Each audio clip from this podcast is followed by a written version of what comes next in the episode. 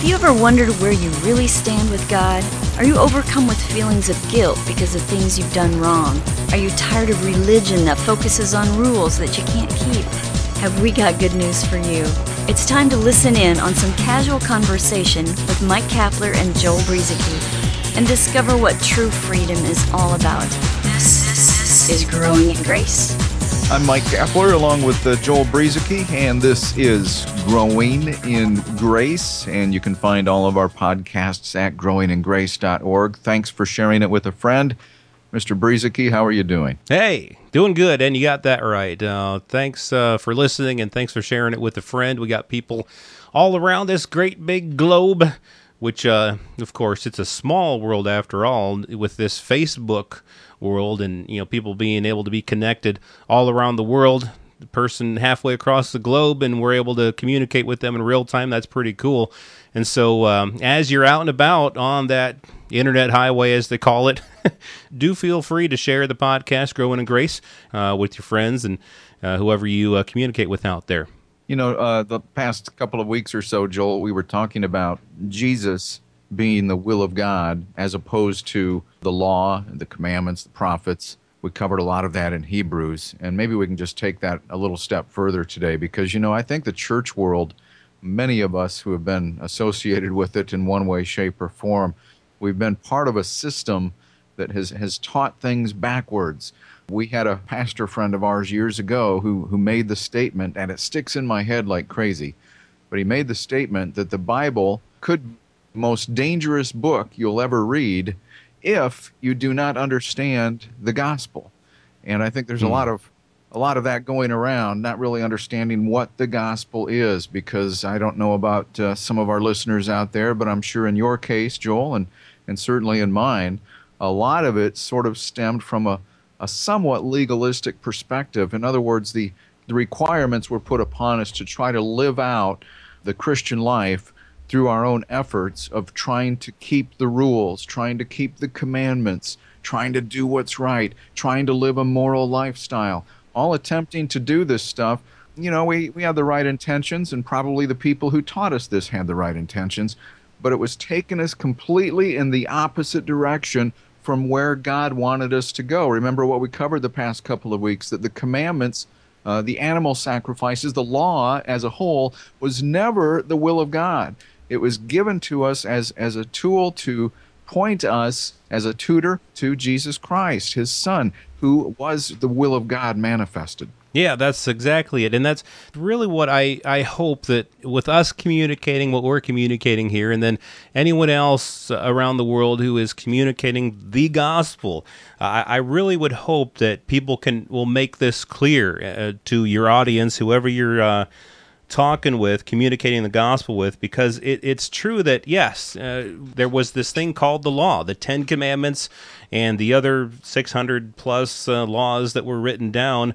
All of those are recorded in what we know as the Old Testament, uh, the Old Covenant law, containing all kinds of laws, and including the Ten Commandments. But the thing is, as you just said, Cap, is that what all of that was meant to do it was meant to point to something else. We've got the law and the prophets. You know, Jesus talked about the two commandments, the two greatest commandments. He was asked a question, What's the greatest commandment in the law? And Jesus responded with the law. He said, The two greatest commandments love the Lord your God with all your heart, all your soul, all your mind and strength, and love your neighbor as yourself. Believe it or not, that wasn't God's will you know, Jesus said, on all this hangs the law and the prophets.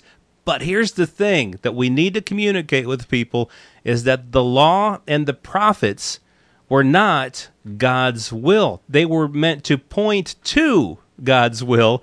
And God's will, as we shared last week, and as we're trying to reiterate this week and maybe expound upon, is God's will is Jesus Christ Himself. So God's will wasn't for us to follow a command to love him.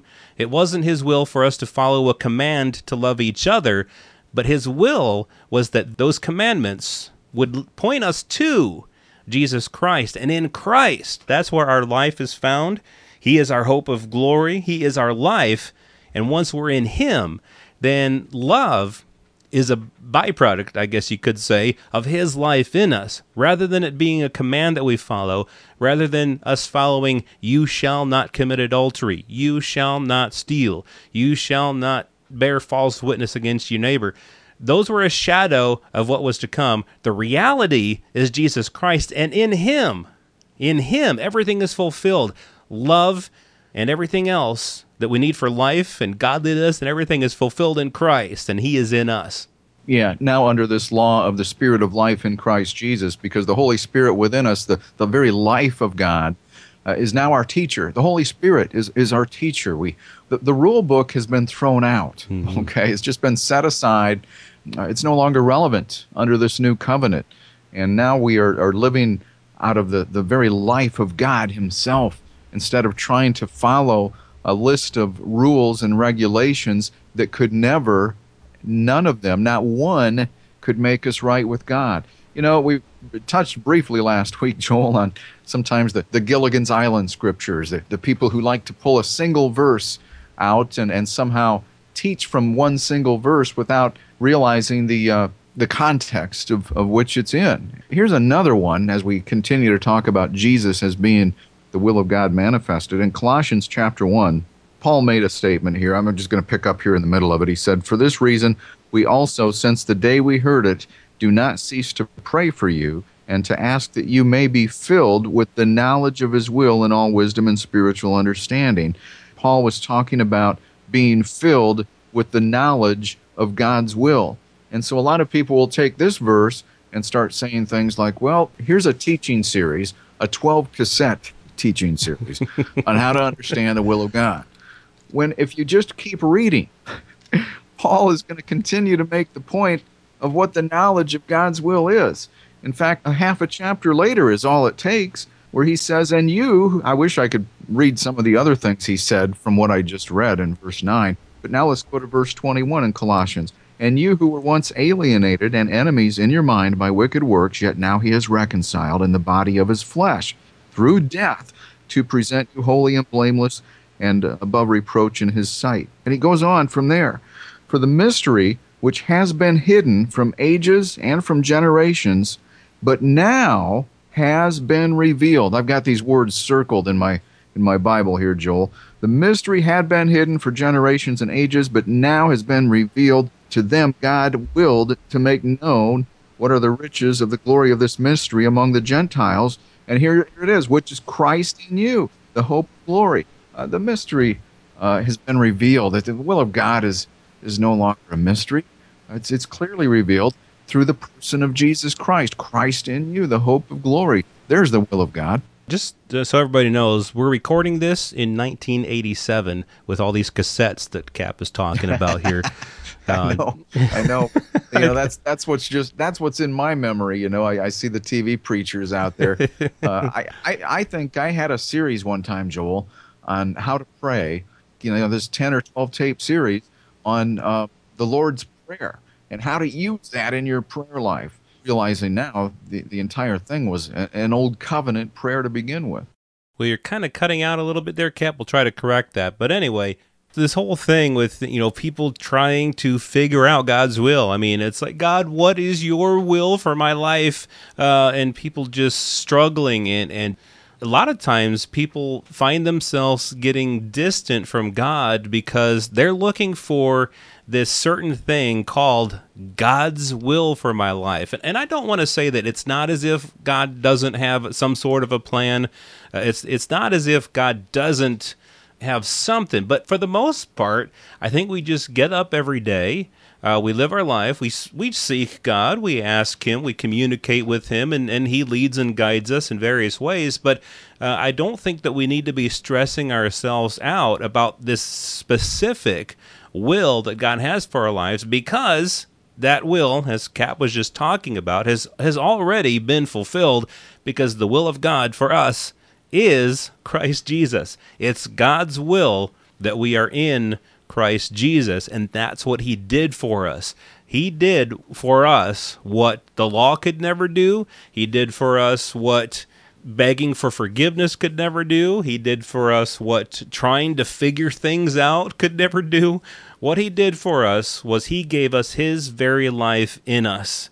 That's his will for us is is that we are in Christ and that he is in us. We are one spirit with him. That's all been granted to us and given to us as a gift. I had this friend cap that we were outside I'll make this short. We were outside of a Chinese restaurant one time. We were about to go in and he felt he needed to pray about whether we were going to go in and eat Chinese or not. And that to me is just taking this will of God thing just a little bit too far. Yeah. And and then when you uh when you got your fortune cookie, it said avoid Chinese restaurants today. That's probably what it would have said if we would have gone in. But he felt after we were done praying that we should go to Fairway and uh, get some vegetables and stuff instead. oh, oh, so so you didn't go to the Chinese restaurant? so restaurant. we ended up not going. We sat there and bowed our heads in front of this Chinese restaurant and prayed. This is when I was kind of new at stuff, and I oh okay, I guess this is how this works. I don't know. I'm glad uh, I've kind of well, gotten over that. well, and that's kind of what I was talking about. That sometimes people are always trying to figure out the will of God in every situation. And look, I just think there are times where God gives us the freedom to to just live our lives, our lives in Christ. You know, that doesn't mean that you, know, you can't uh, seek some guidance for certain things in certain situations, or that there may be more about the, the will of God to learn. But ultimately, I think there are a lot of rabbit trails out there that sometimes confuse people. You know, I'm thinking of John the Baptist too. I mean, he, he even sent a couple of his disciples over to Jesus and kind of asked the question, are, are you really the one we're looking for? I'm not sure why John asked that question, but it probably had something to do with maybe if this indeed was the Christ, as John probably figured it was, that his life may have come to an end. But I love Jesus' answer was, uh, well, just go back and tell John this. The blind see, the lame walk, the lepers are cleansed, the deaf hear, the dead are raised up, and the poor have the gospel preached to them, and blessed is, is he who does not who is not offended because of me. And so I just love that answer because it, Jesus, who, who was the will of God, the reflection of, of God, if you've seen me, you've seen the Father.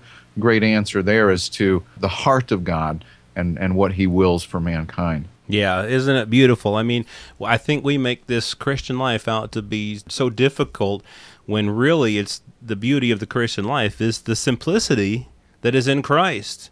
It's not difficult. It's not meant to be difficult. It's not meant to be hard. Sometimes when we're leaning on our own understanding instead of leaning upon Christ in us, uh, yeah, then sometimes we will, you know, go through some rough patches. But really, I think what what God wants us to get back to is, is Himself. His will is Christ in us, and so we are in Christ and He is in us, and we get up and, and live every day with this union that we have with Him. The gospel is so simple, uh, but yet we can make it out to be so hard. So many people add their own rules, add their own principles, and, and, and make life in Christ all about trying to follow a certain recipe or rules and principles for life in Christ when really God's will for us is Christ in us. So, is there a place for rules and principles and, and regulations and things like that in the Christian life? We'll talk about that next week, right here on Growing in Grace at growingingrace.org. This has been Growing in Grace with Mike Kapler and Joel Brueseke, heard online through various internet sources around the world each week. To access hundreds of past programs, visit graceroots.org. Share it with a friend and listen again next week for more Growing in Grace.